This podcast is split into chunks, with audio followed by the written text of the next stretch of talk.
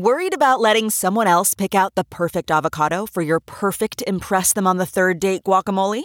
Well, good thing Instacart shoppers are as picky as you are. They find ripe avocados like it's their guac on the line. They are milk expiration date detectives. They bag eggs like the twelve precious pieces of cargo they are. So let Instacart shoppers overthink your groceries so that you can overthink what you'll wear on that third date.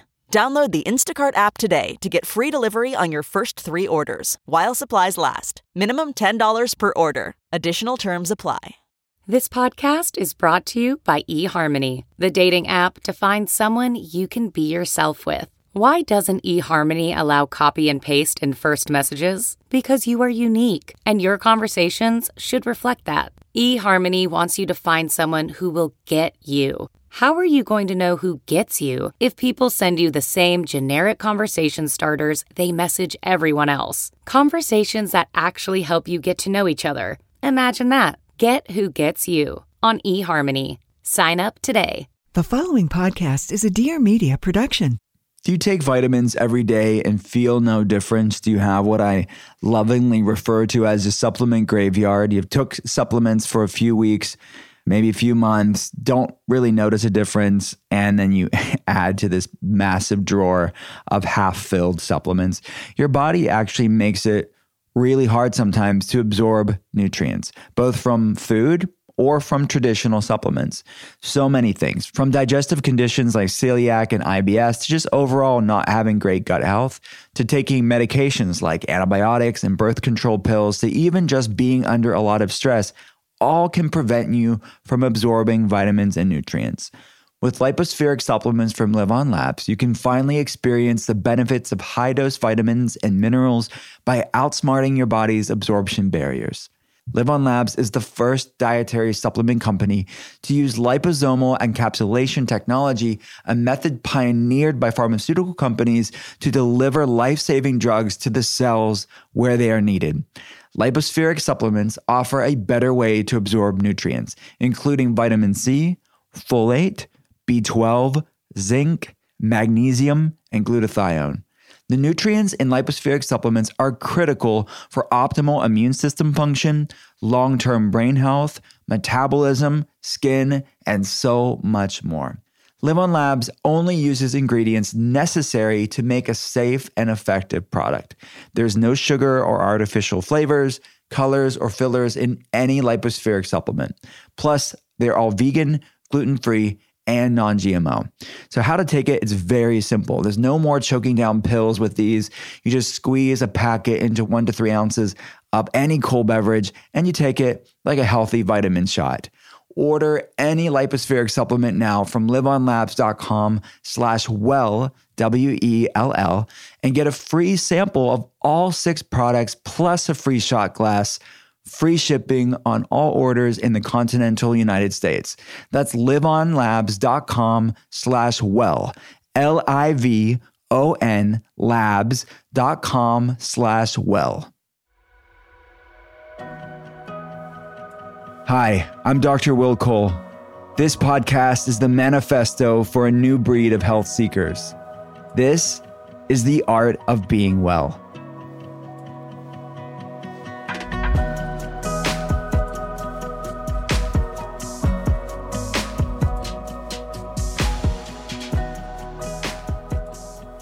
What's up, everyone? It's Doctor Will Cole, and welcome to the Art of Being Well.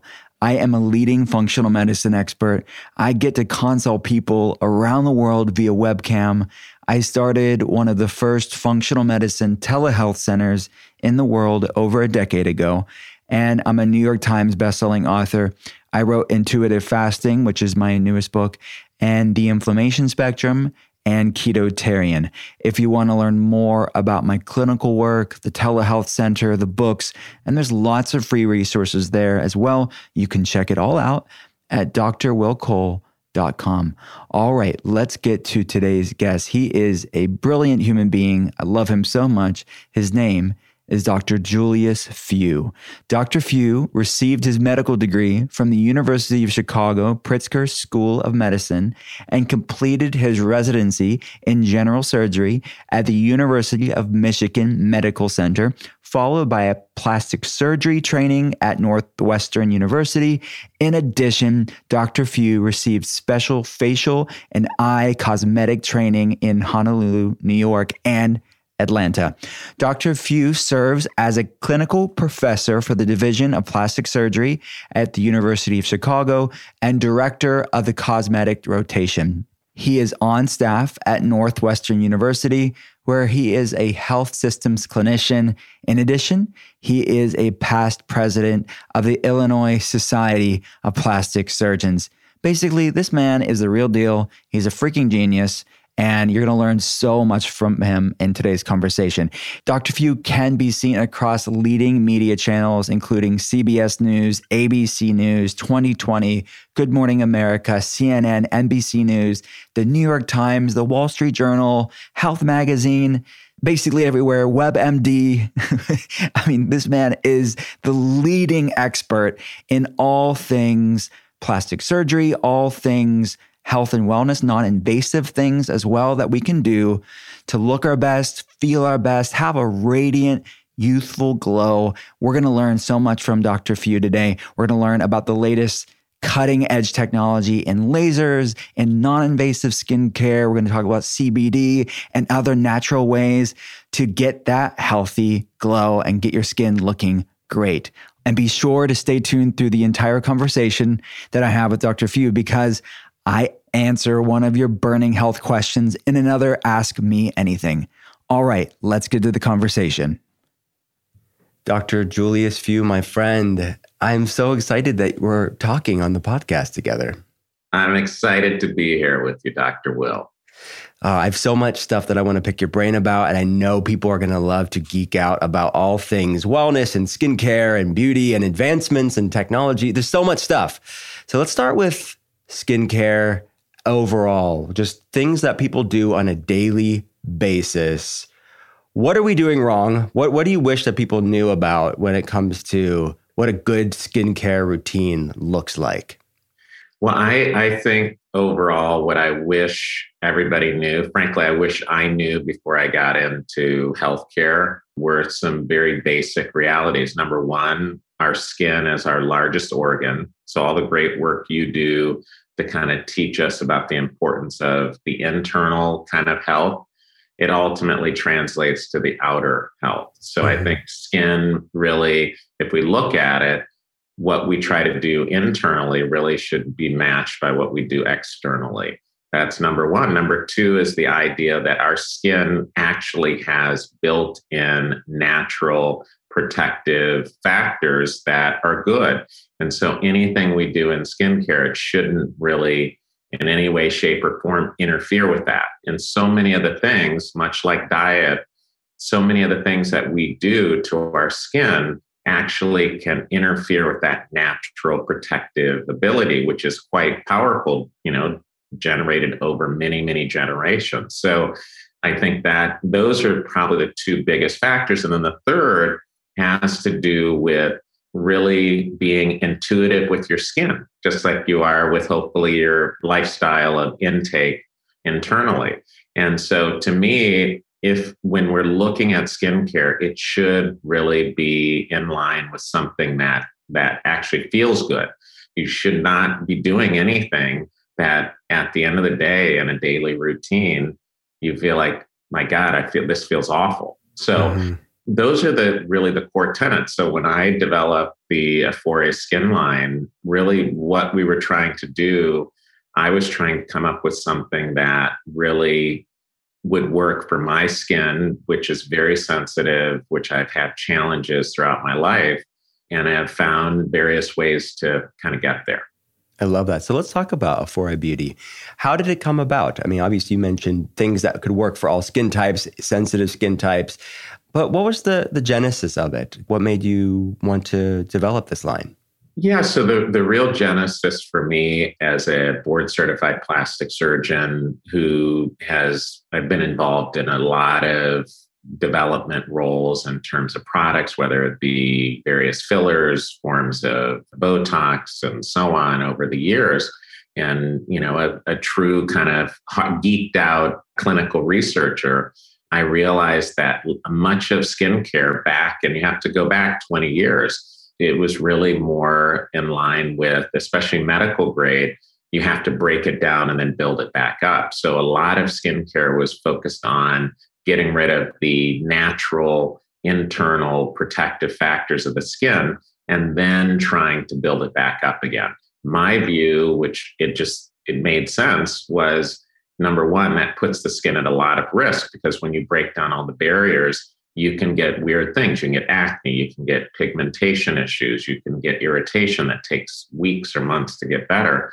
So what I kind of started looking at was really botanicals and what can botanicals do to actually work synergistically with the skin. So for example, sebum, which is the oil in our skin, actually is one of the most naturally powerful antimicrobial, so antibacterial, antifungal, antiviral substances on the planet. Number two is the idea that ultimately when we when we look at our skin, if you break down these natural factors, sebum being one, but the other being the delicate pH balance in the skin, mm-hmm.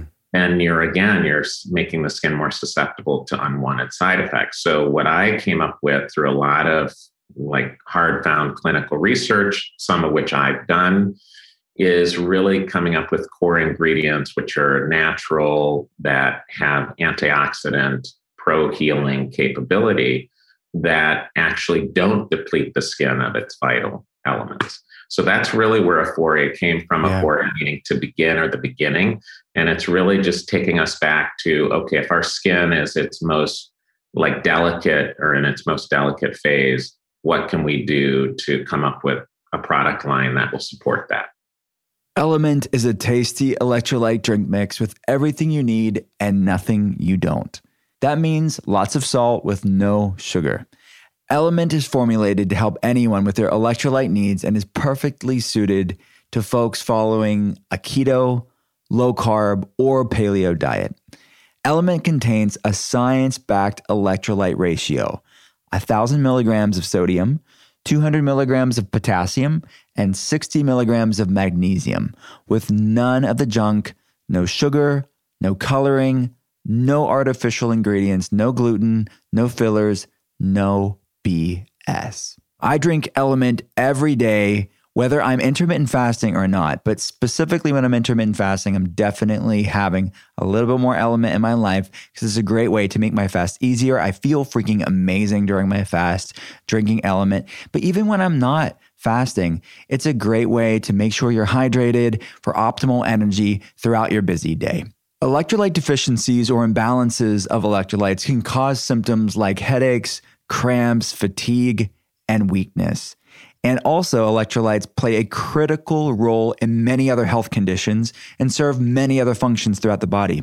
People that have POTS, which is postural orthostatic tachycardia syndrome, which I see a lot of cases of, definitely electrolytes can be a game changer for people with POTS, for people that want to support their brain and their mental health.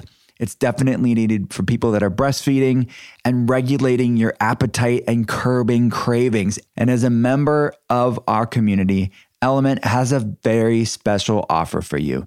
Claim your free Element sample pack. You only cover the cost of shipping. Get yours at drinkelement.com slash art of being well. Again, that's drinklmnt.com slash art of being well.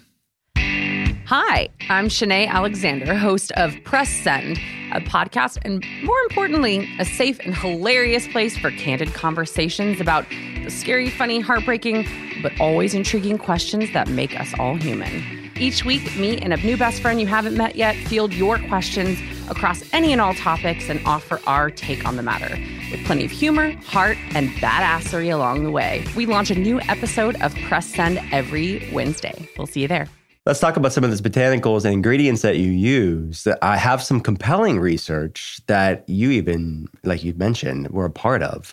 And buzzwords that people will maybe know of, they'll recognize, but they don't know what it could do for our skin. So let's talk about it. C B D, you use that, green tea polyphenols, um, and caffeine. Why, why should people, let's get them excited about why these ingredients are used.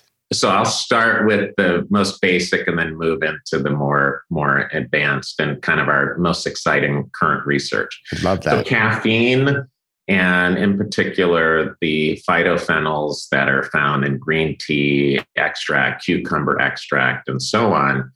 These are naturally occurring botanicals that actually, much like, and the best way to think of it is, when our skin is fighting a challenge, whether it's sun-related damage or the just pollution in the in the environment or the like, or even internal challenges, one of the core building blocks in terms of that fight is actually the polyphenol.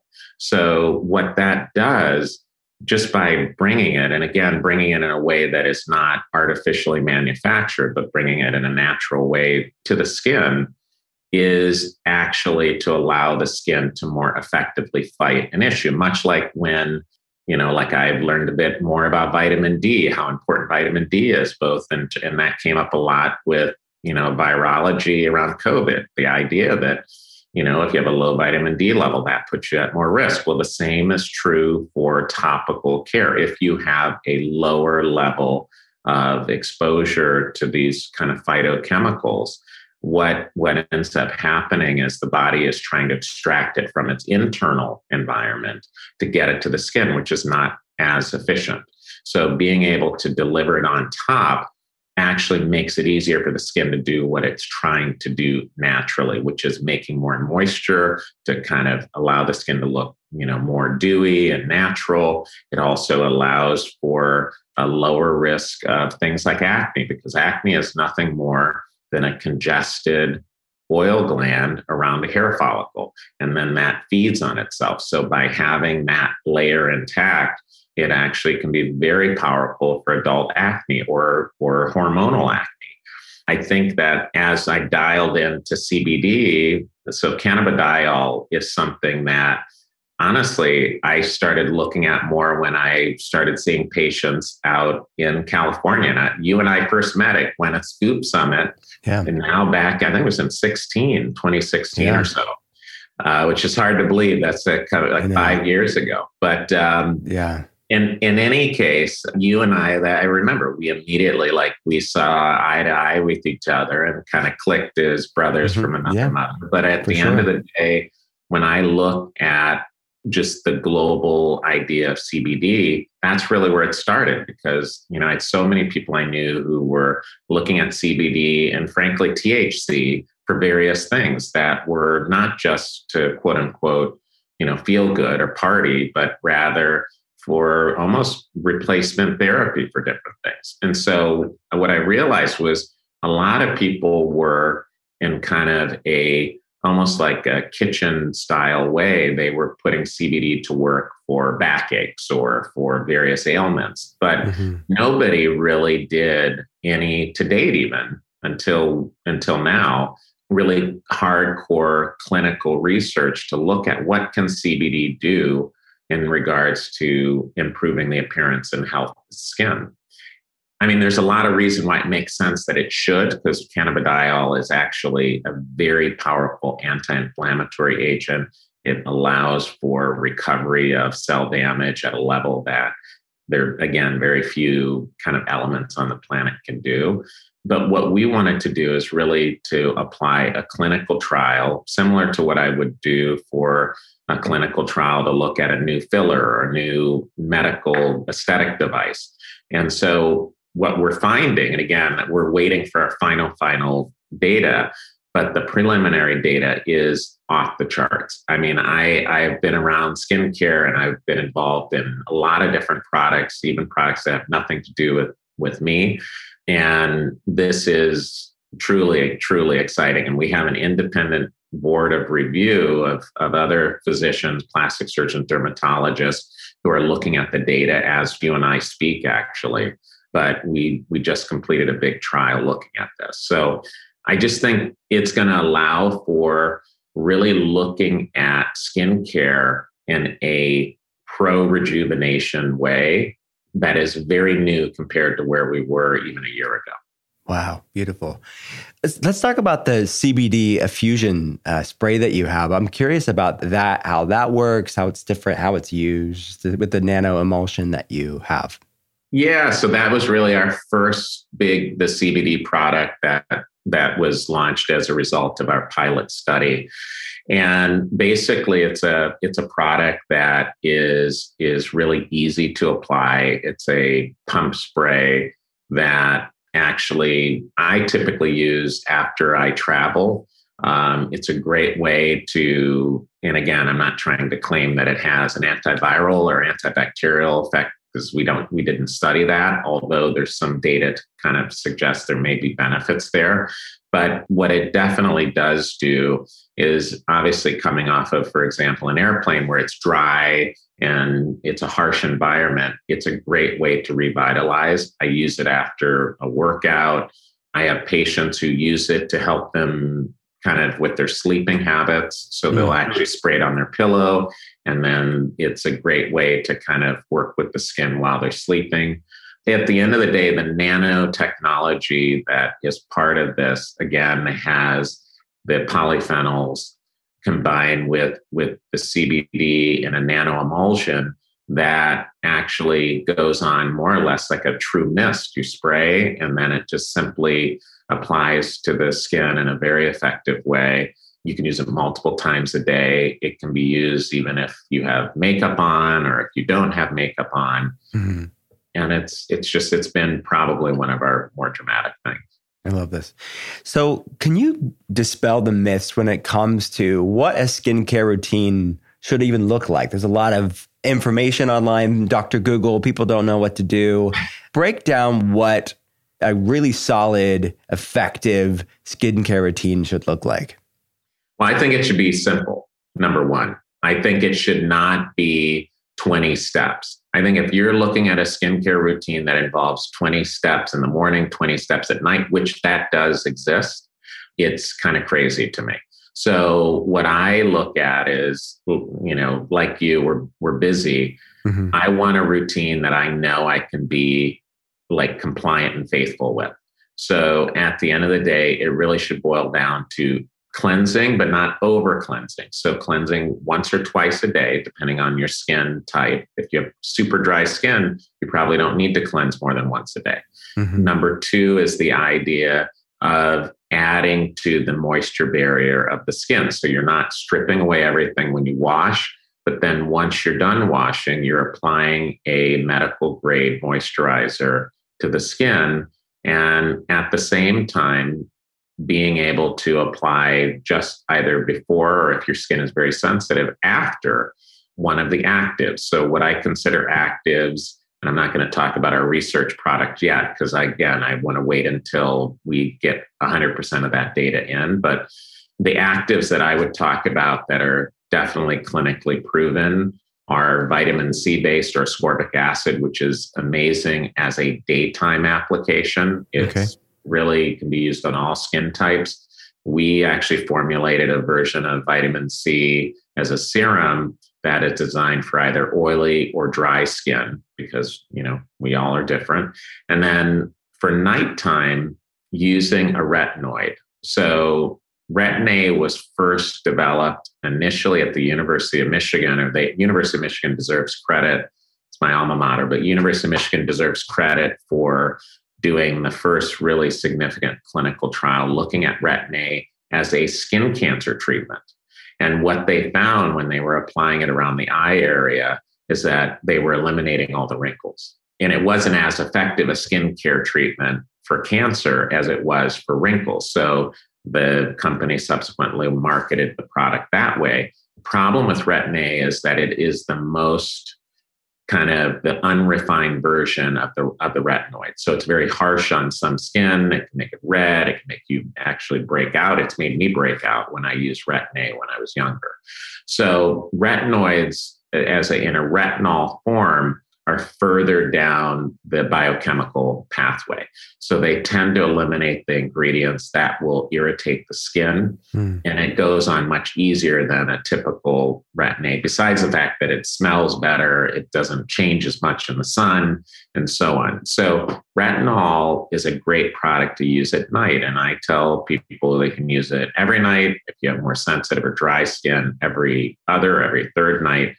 And then, of course, using uh, physical, like a micronized zinc oxide-based sunblock. And that can be in makeup or otherwise. But to me, that's really the core. And then once a week, doing at-home exfoliation in the form of a scrub, or you, there are a bunch of different options, or going to, you know, a spa or your doctor's office for that. But once a week, as a just a reset, I typically recommend the same day. So you pick Friday or Saturday or Sunday, and then that's when you do it. But mm-hmm. to me, that's really the core essence. Using toners as an example, which I, I actually hate toners. Toners usually have a form of an astringent in them. And they feel good in the sense that you think, oh, your skin is like tight and like squeaky clean. The yeah. problem is you've stripped away all that protective barrier we were talking about earlier, and you're over drying the skin, and it's unnecessary. So that's number one.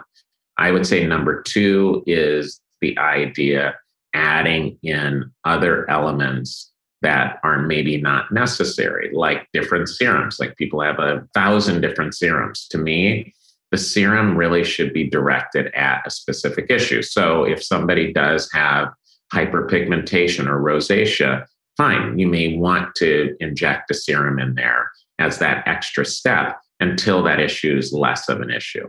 But it should not be, in my opinion, a situation where you're doing these twenty things in a day. So helpful. Well, I hear some people talking about an essence and how it makes some things more active. Do you feel like there's a place for essences, or what are your thoughts on that? I mean, they feel, so essences feel good. So, I mean, at the end of the day, it's, it's more of, that can be like almost in my mind, a, a treat or a, or a, if you will, a trial period application where mm-hmm. you do it for a few weeks. I think doing it, you know, as an everyday ritual, you're you're not necessarily helping to revitalize the skin, especially if somebody's older. So to me, I think we really have to look at, you know, number one, especially for women, as women are approaching their forties, where estrogen production really does kind of drop off, you really are at a place where the skin needs help. And because estrogen is such a natural, powerful kind of, it's part of that building block we were talking about earlier that actually helps to keep the skin in balance. So yeah. as estrogen starts to trail off, and especially postmenopausal, you really are at a place where you need to do something active. And the essence is really more of a, in my opinion, a feel-good mm-hmm. kind of additive. It's not hurting anything, but it's right. it's not necessarily targeting either. Got it. All right. So one other thought that I had on something that you said was the retinol. Is should people look at certain percentages and sourcing? I use your retinol and your zinc oxide sunscreen, which I love both of those. But for people that are like out there looking, what percentages should they be looking for these things? I, I think twenty percent is kind of the entry point, and you can find that easily, you know, online. Once you get into fifty, one hundred percent, those are kind of doctor prescribed. You really should kind of be under the watchful eye of somebody if you're using the higher levels, just because you can get some mild irritation or subtle changes to the skin, especially if your skin is a more sensitive skin, mm-hmm. or if you tend to spend a lot of time outside in the sun, they're going to be much more photosensitive. So most of my patients will do, you know, fifty percent, but that's because they're, you know, they're checking in. Got it. I see on the market a lot of retinol alternatives or different botanicals that mimic, have similar benefits, or is that the same thing as retinol for, for someone like myself that's not in skincare? What's that look like?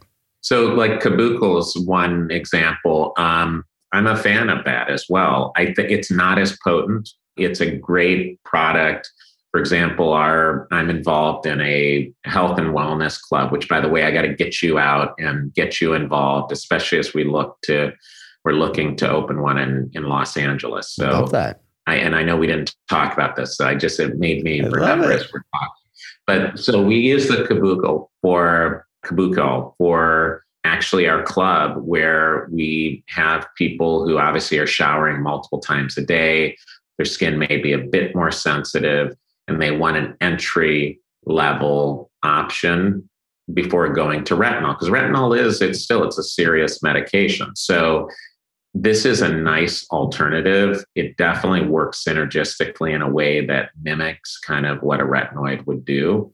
Um, mm-hmm. But it's just not, it's not as intense. Got so it. I definitely think there's a place for those agents as well. Do you struggle with gas, bloating, constipation, heartburn, I B S, any digestive problem?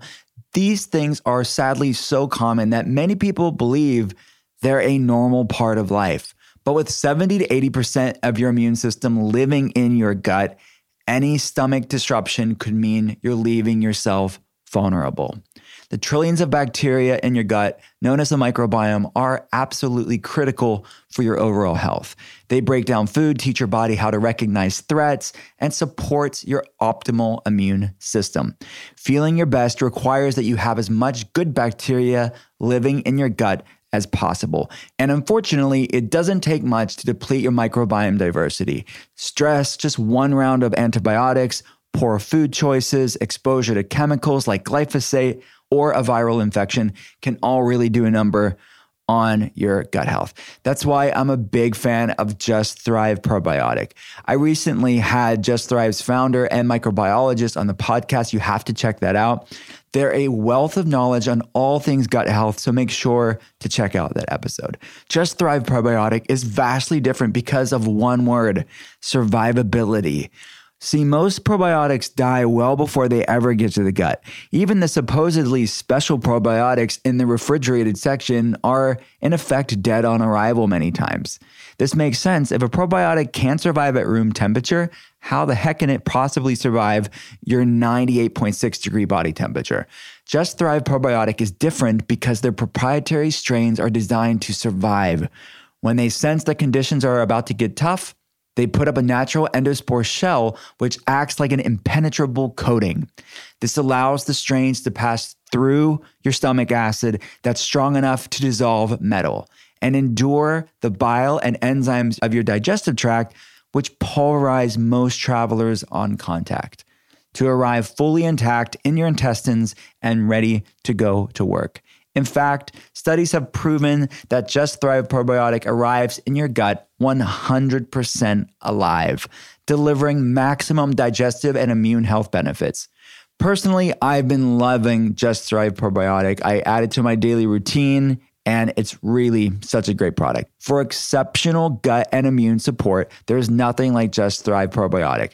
To get fifteen percent off your order today, go to just thrive health dot com and use promo code WillCole at checkout. Again, that's just thrive health dot com and use promo code WillCole at checkout. Many of my patients ask me what snacks I recommend. They want something easy, convenient, they can put in their bag, they can have on like a quick break at work, or then maybe they're getting that P M slump of energy. One snack that I love are the beef sticks from my friends at Paleo Valley. I've been having them for a long time, and they have some amazing flavors that I know you will love. And if you avoid meat for environmental reasons or for health reasons, you're thinking that it's not healthy, let me shed light on this topic, because you're going to love Paleo Valley's grass-fed and finished beef sticks. Every time you enjoy one of these beef sticks, you can feel confident that you're doing your part to put an end to inhumane factory farms that negatively impact the environment. Instead, the beef included in Paleo Valley's beef sticks come from small American-owned farms that practice rotational grazing. Rotational grazing is when farmers literally rotate the pastures in which their cows graze, so they aren't feeding on the same soil forever, depleting its nutrients. Instead, by rotating the soil on which they graze, the cows help increase the nutrient density of the soil to put carbon back into the soil where it belongs. And did you know that companies can claim their beef is grass-fed as long as it was fed grass at some point in its life? That's freaking messed up. Oftentimes, the cows will be finished on grain, but are still marketed as grass-fed. And did you also know that meat can be marked American-made as long as it was packaged in America, meaning it could be flown in from anywhere around the world. As long as it is packaged in the United States, it can be marked as if it was raised in America. Paleo Valley grass-fed beef sticks are the real deal. They are sourced from one hundred percent grass-fed and finished cows that are never fed grains or harmful antibiotics. And they come from small, family-owned farms right here in the U S A. They also have higher levels of B vitamins like thiamine, riboflavin, as well as fat-soluble vitamins like A, D, E, and K. These fat-soluble vitamins enhance mineral and protein absorption and are believed to protect against cardiovascular disease. Head on over to paleo valley dot com and enter code Doctor Will at checkout for fifteen percent off your first order. Again, that's paleo valley dot com. Enter code Doctor Will, D R W I L L, all one word, no punctuation, no space, for fifteen percent off your first order. All right, let's talk about stackable treatments. I love this term that you have coined. It's very descriptive, and but I think revolutionary. I think it's really the future of aesthetics. So can you talk about what is stackable treatments for people that are unaware? So the stackable treatments concept, to be honest, started with me. I was doing some work on a weekend, and my my boys at the time, I have two, two boys are now teenagers, but two boys at the time that were very young. And they were playing with like the stacking blocks in front of me as I was working. And I realized what I had been doing was stacking non-surgical treatments, especially for my out-of-town patients. So I would have people come in and say, I don't want to have surgery. This goes back, this is going back twelve years. I don't want to have surgery, but I want a surgery-like result. How can I get there? And then I just, I dropped back into kind of my mad scientist hat and ultimately realized, wait a minute, if we look at cosmetic treatment, we're really targeting the skin, we're targeting volume loss in the skin that happens in a predictable way, and then we're targeting sagging or drooping of, of the facial and neck tissue. So there are non-surgical technologies for all of those issues, laser for skin. We have fillers, whether it's fat or the off-the-shelf like Juvederm, Restylane, R H A, are fillers. And then for sagging, we had either Ulthera or then the thread lifting technique I've, I've subsequently kind of refined and developed. And so what ultimately I realized, especially going back then, many people were only doing one modality at a time. So the, the prevailing thought, again, you have to go back twelve, fifteen years. The prevailing thought was if you put a filler in, you can't laser at the same time because the laser would melt the filler. Hmm. We've since, myself and other colleagues dis, have disproven that. So, but part of that kind of evolution was me looking at and proving clinically that I could inject a filler, do laser, and lift non-surgically in the same setting. And that was honestly out of, you know, what's what's the saying? Necessity is the mother of all invention. I had people who I was seeing either, you know, out of town or in Chicago who were flying in who said, look, I'm trying to do this, get as much done as I can. Can you just do it all? And then I realized, you know, through the research that I did, that yes, we could. So this became like a really powerful thing. And so since then, over the last decade, I've really built on it. And I built on it from the standpoint of looking at how we age over time. And so I have a series of patients I've been prospectively following who I've been treating for a decade non-surgically. Mm-hmm. And ultimately what we're doing is we're suspending an animation, their look. So what, and, and again, that's why it's so important to not overtreat, because if you just slightly undertreat, so I like to treat to about eighty-five percent of a given issue. So say somebody feels like they have a little jowling or they their cheeks are sagging a little bit. That's an area where I will try to correct it to maybe eighty, eighty-five percent. but then hold it there. And so what is so interesting that even shocked, it honestly shocked me, is the reality that as you're holding, they actually are aging into it even better. So it's almost like a patina for that person. So they look natural, but yet they're just aging into this reality in, in such a beautiful way that looks very, very natural. And at the same time, what's happening is it is really limiting the indication to do something surgical. So my belief, and this is going to upset my plastic surgery colleagues to no end, and I know it does every time I say this at a meeting, but I do believe that plastic surgery is like cardiac surgery. We are going to get to a point where open heart surgery or like facelifts are very rare. And that's going to be because of this stackable concept that I developed that others have built on and frankly have taken it to a whole nother level. And then we're going to see really the idea. I believe your kids, my kids, our that generation, they're going to look at it and say, can you believe somebody had surgery to look better? That's going to happen. Yeah. Oh my gosh. This is really awesome to hear. So let's break down, if you don't mind, some of the things that really are exciting to you, what your clients are loving with this stackable treatment protocol that you're doing. So can we talk about some of the, let's start with the peels. Like what are some of the peels that you feel like people are really, really loving at this, at this time? Yeah. So I would say that overall, in terms of this, the parts that my patients are so excited about, and then I'll answer the peel question, but the, yeah. the part that really has gotten, you know, folks excited, especially now I'm in my Los, An- Los Angeles practice at this moment, but honestly, probably the biggest deal has been around the thread lifting. Um, that is a huge, that's been a huge thing where I've had people fly in from even, even outside the country to get it done by me.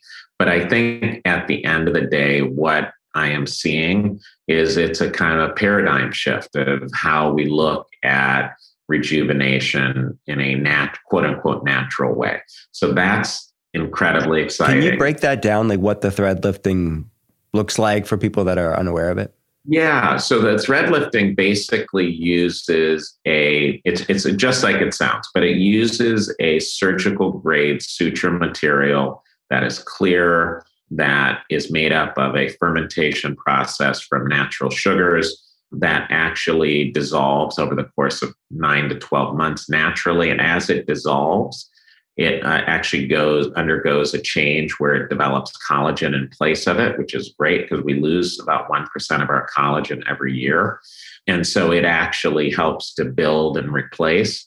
But what it's basically doing is it's placed by a very fine needle that's not actually sharp, that actually then allows for almost, I, I describe it to my patients as like an internal Velcro. So it's just, I simply, by placing it strategically, you can lift the skin and it just stays there. Mm-hmm. And so the art is figuring out where to place, how to place so that it stays in the most effective way. But at last, the results with the particular technique, it's in verso suspension is what I've called it, actually lasts for two to three years. So it's wow. a natural, and then you can build on it in between in terms of if there are other concerns. Wow. But that's basically the process. It's done without surgery. It's done without the need for anesthesia other than local anesthesia. And, you know, treatments take thirty minutes or so. Amazing. Is there any downtime at all other than the procedure itself? You can get a little dimple, theoretically. You can get a bruise, although bruising is probably less than ten percent. And if those happen, then theoretically you'll have a spot where if somebody looked closely, they would say something happened for a couple days. Got uh, it. It's usually not longer than that. Beautiful. All right, let's go into these other things that are exciting you in addition to the threading. What peels, lasers are people really yeah. loving?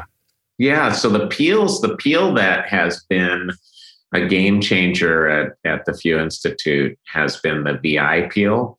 Uh, V I peel is actually a peel that uh, was developed actually in California as well.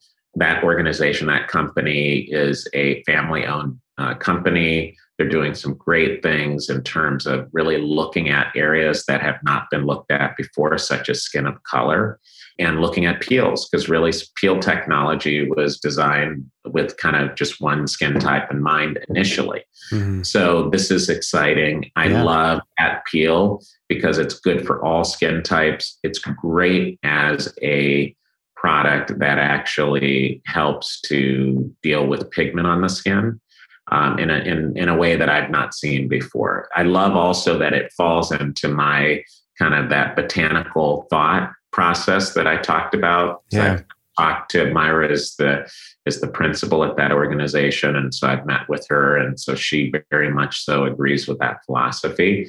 So the peels are great in that category. I would say in terms of lasers, the big game changer for sure. It's like an iPhone. We were dealing with iPhone seven. Now we've got iPhone twelve. Is Moxi and B B L Hero.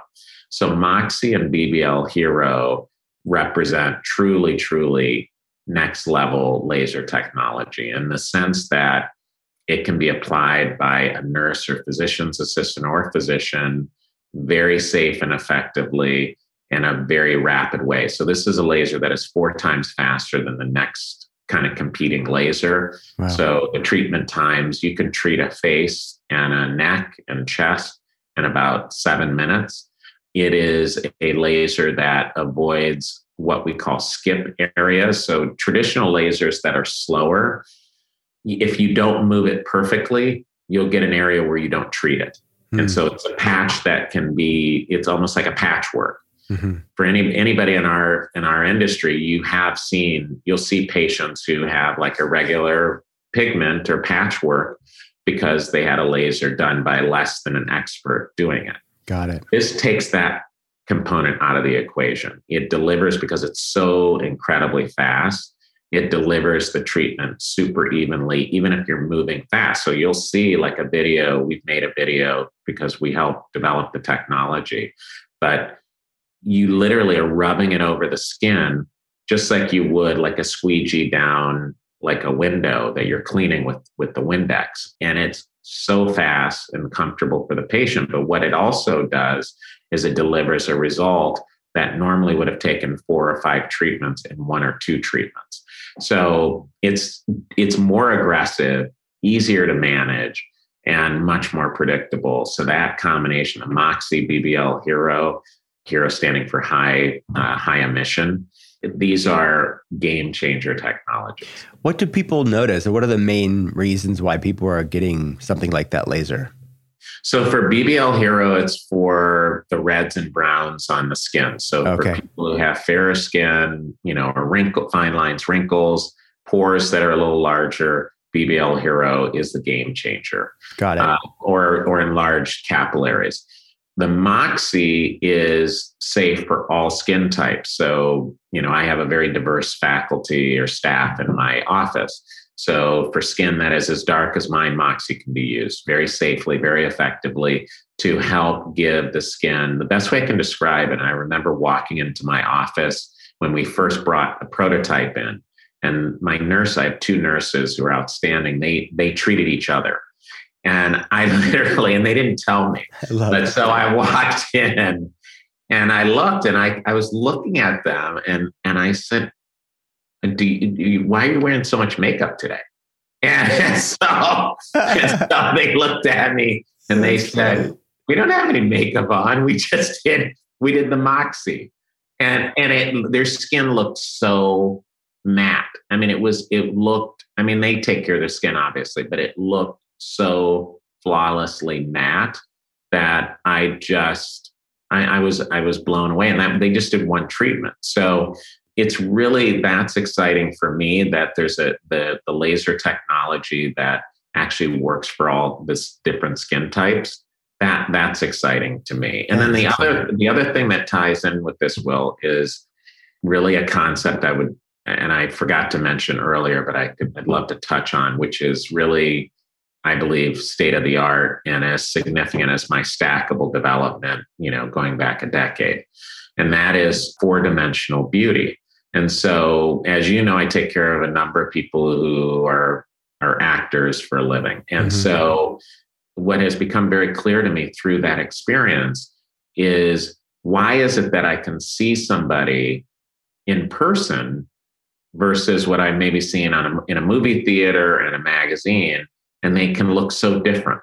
They can look actually more attractive or less attractive, and, and depending on that in-person encounter. And what I've realized is it's due to that fourth dimension. And the fourth dimension is relative microscopic changes over time. So when we're animating with one another, what happens is our, if you, and I've done little video studies where I'll take a series of thirty second video vignettes, and then I'll use a validated scale to rate volume change, wrinkles on the face, and so on at different like cuts of, of a frame on that video, which is only thirty seconds. But I can literally come up with a hundred different grades depending on their level of animation. What that is telling us is that strategically, when we do some of the things that we do, whether it's surgical or non-surgical, we have to realize and think about that element of change over time. So for example, one of the biggest reasons why overfilling a cheek or overfilling a face with filler mm-hmm. can make somebody look crazy or off, off is because that fourth dimension is off. Because if you put in enough filler, the face does not animate naturally. And so then you get into this thing that actually can make somebody, even though they don't have a wrinkle or a fold, they look less attractive. So that's been a big breakthrough for me in terms of looking at, wait a minute, fillers can actually behave like Botox, mm. number one, which people don't really realize, but fillers can definitely behave like Botox yeah. when you don't want it to.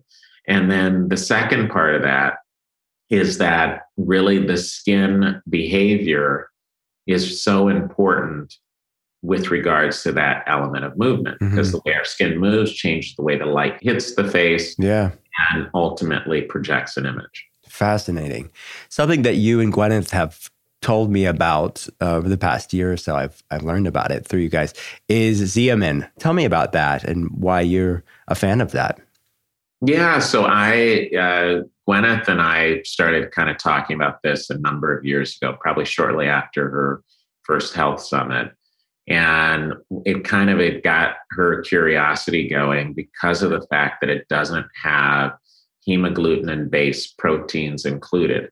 Why is that important? Hemagglutinin proteins that are typically found in various forms of the, the botulinum toxin type A that is used, that makes up Botox, Dysport, Xeomin, and now Jeuveau, the, the element, the only one that doesn't have those proteins included is Xeomin.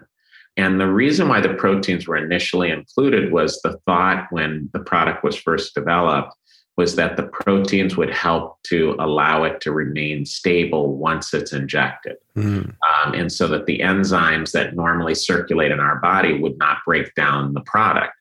What has been found is that there really, there's really no issue with breakdown. The only issue of breakdown happens is if it's ingested. So the, the proteins are designed to protect the toxin if you take it by mouth and you get botulism. Mm-hmm. We're not doing that.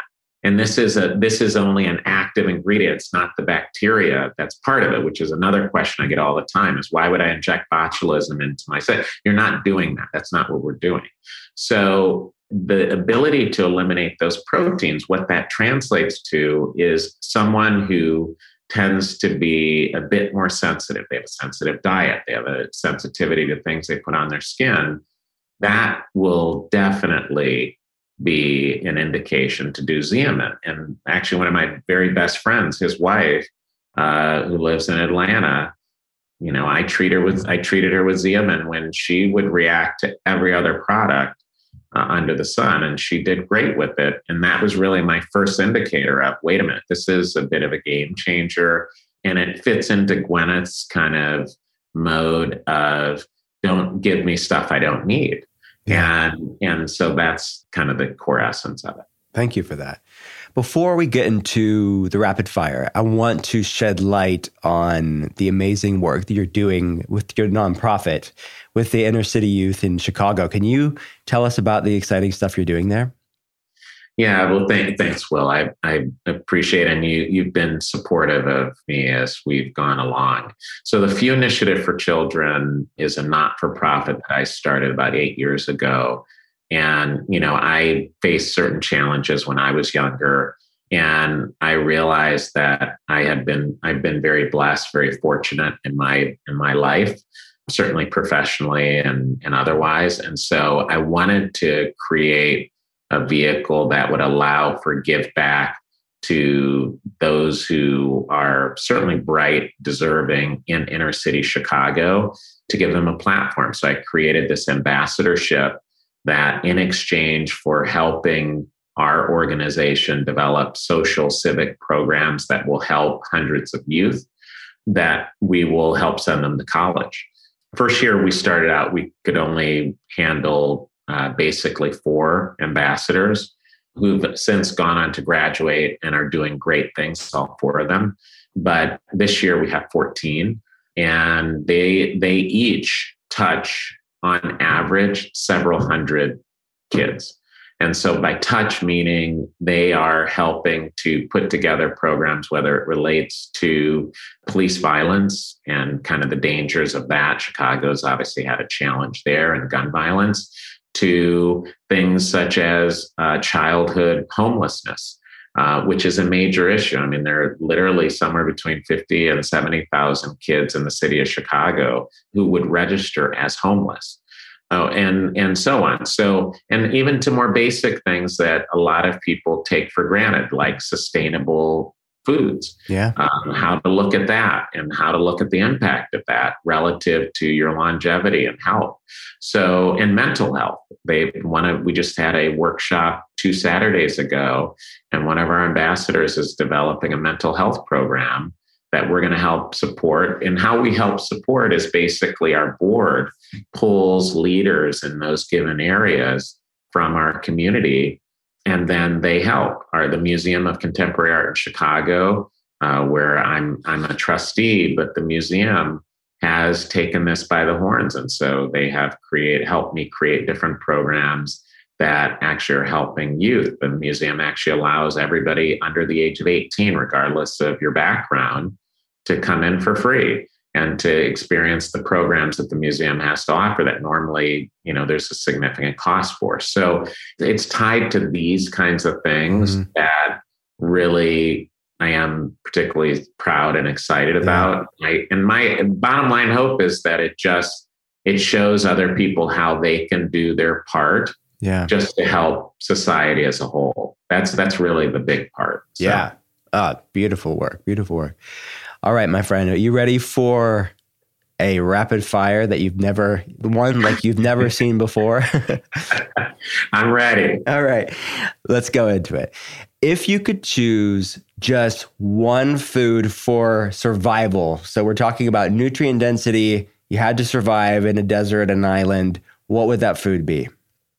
Uh, it would be a tie between watermelon and honeydew melon.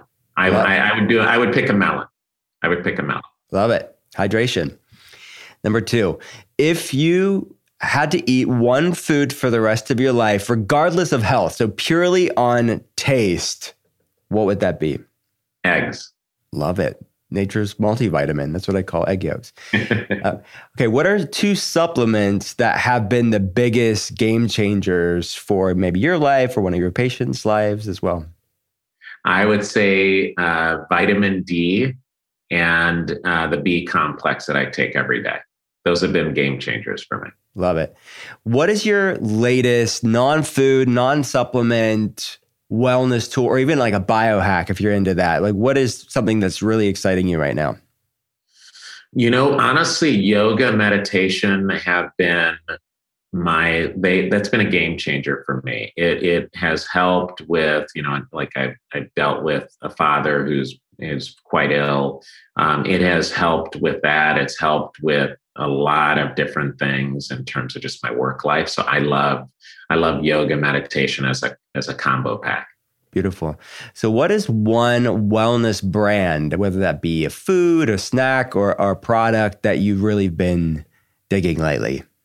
You know, I, I like the simplicity of, and I have no relation to them, but I believe it's Pure One. Is it Pure? Okay. One Pure, Pure One. I may be saying it wrong, but that's a supplement brand that has been really interesting. Um, I've been reading, and I'm not saying it just because you're you're talking to me, but your book I've loved, uh, the Intuitive Fasting, and and certainly the inflammatory book before that. Thank you. Book before, but really focusing on thinking about things that don't feel as good to me. For example, you know, I've I've I've been much more careful with tomato-based things, um, just because it doesn't feel as good to me, and and I understand a bit more about why. So yeah. it's kind of it's it's that to me has been, I've never thought about any of this until honestly, probably you and I met at sixteen. Oh, thanks, my friend.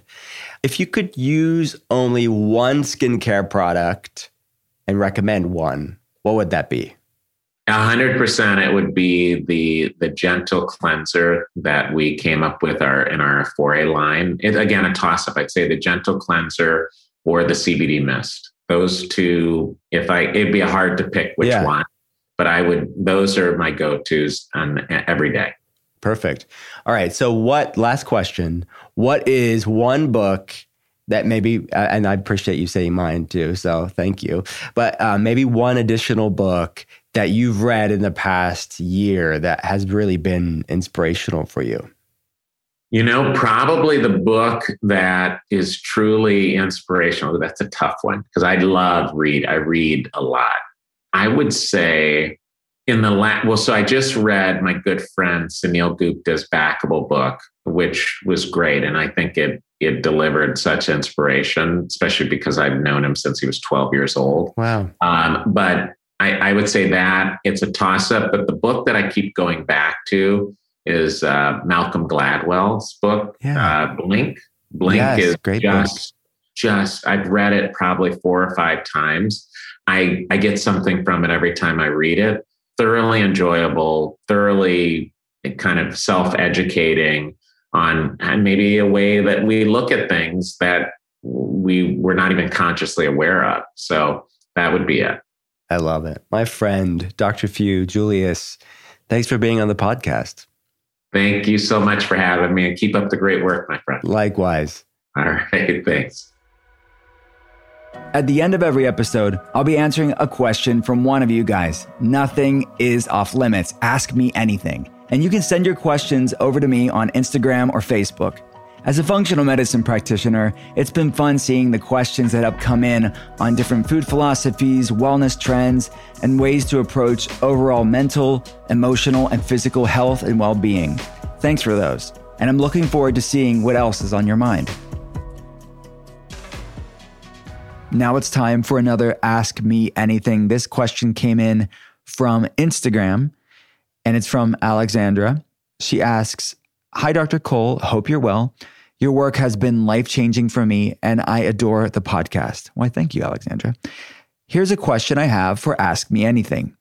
What are some of the best ways to lower cortisol? I've tried supplements and lifestyle changes, and nothing is making a significant impact on my levels. I was finally able to lower my H S C R P, her high sensitivity C-reactive protein, which is an inflammation test, of greater than ten after over a year of trying. Great job, Alexandra.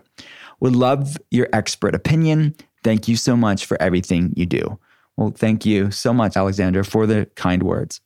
All right, so she's asking how to lower cortisol, and she has a history of high inflammation markers or high high sensitivity C-reactive protein greater than ten. And again, the optimal range for H S C R P is under one. So I'd be curious, Alexandra, of where your inflammation level markers are at now. Uh, inflammation is, for people that are newer to this conversation, it's the commonality between just about every health problem under the sun. Autoimmune conditions, metabolic issues, even brain health issues are all associated in the research with higher inflammation markers. H S C R P is just one way to measure inflammation. Certainly, it should not be Like the totality of inflammation levels in somebody's body should not be reduced to just measuring H S C R P. There are many people that are in a high inflammatory state that have normal H S C R P. So it's just one protein that is pro-inflammatory. It's a common protein to measure. It should be looked at and and get, and we should track that over time. But reducing inflammation to just H S C R P is in, inadequate, to say the least. It is a surrogate lab for different interleukins, which are pro-inflammatory cytokines, pro-inflammatory cells. So it's a great test and it's very accessible for people. It is a test that I run for people, but I want to look at it more comprehensively. But the fact, Alexander, that you got H S C R P down, this inflammation marker down, great idea. Great job. I'm really proud of you. But look, let's look at the context of this. Cortisol, she's asking, how do you cortisol down? Cortisol is a hormone that our adrenal glands secrete. It kind of gets a bad rap, right? I mean, people f- equate it with like weight gain around your midsection or stress hormones. Yes, that's all true. It's high cortisol for too long, just like inflammation that's too high for too long isn't good. It's about homeostasis. It's about proper balance of these things. They're not inherently bad. It's about what is the body trying to tell us and what does the body trying to do with these biochemical messengers, these hormones or proteins that it's using to regulate something in the body. So cortisol is not inherently bad. It's needed for regulation of a lot of different things in the body, but one of them is it's an endogenous immunosuppressant, meaning it's a natural, your body makes it, lower of the immune system. It, it is a anti-inflammatory. I bought your body's own natural anti-inflammatory hormone that your adrenal glands secrete. So in a state of inflammation, that is high sensitivity C-reactive protein or other types of interleukin cytokines, you would expect cortisol to be high. So when I look at cortisol rhythm, and these are tests that I run for people around the world. Again, my day job is I'm running a telehealth center every day, and we're looking at inflammation markers and we're looking at hormones. And you want to look, make sure you're putting the hormone test in context with the totality of that person's health. So if you see cortisol high, it's kind of understandable if you have a history of high inflammation, even though it's improved, Alexandra, and I'm so happy for you. But if it's not entirely optimal, meaning it's trending in the right direction, but H S C R P still a bit on the higher side, it's not under one, which is where we want the inflammation marker.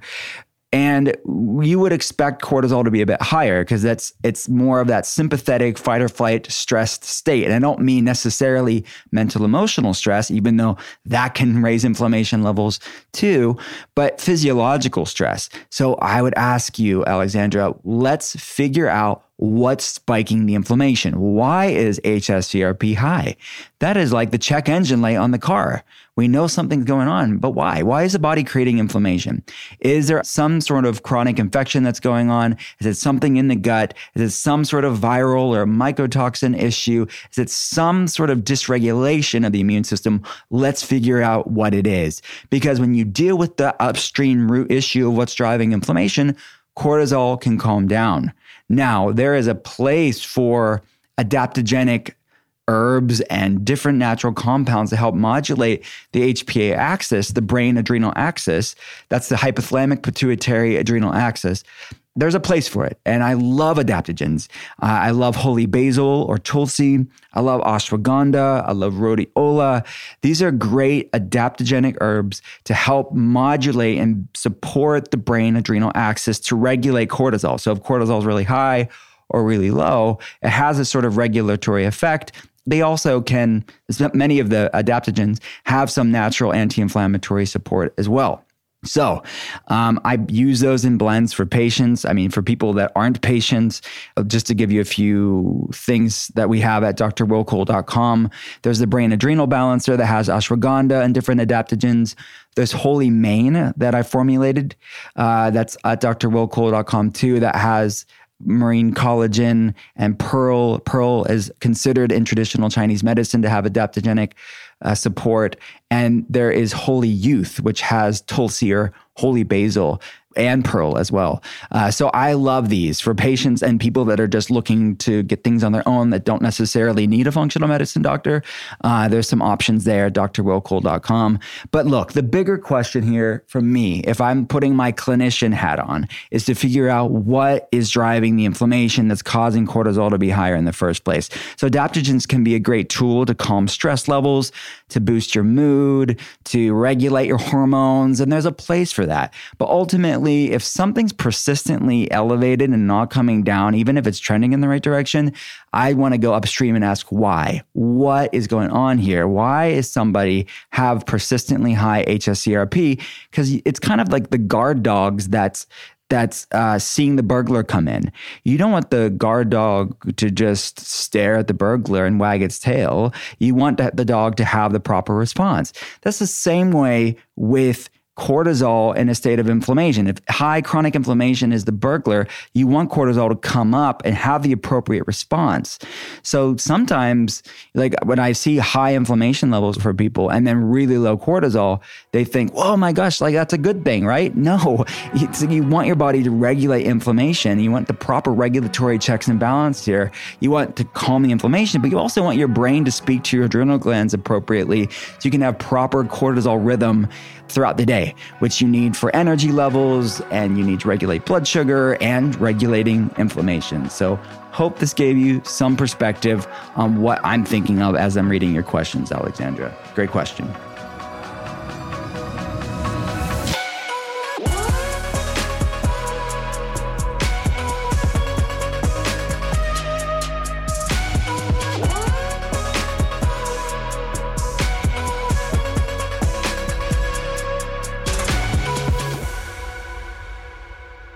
Thanks again for listening to The Art of Being Well. If you have a chance, please rate and review the podcast here. And if you like what you're hearing, hit follow and pass it along to a friend. To see more, head to D R will cole dot com slash podcast. I'll be back again next Thursday, and I hope you will too. Talk soon.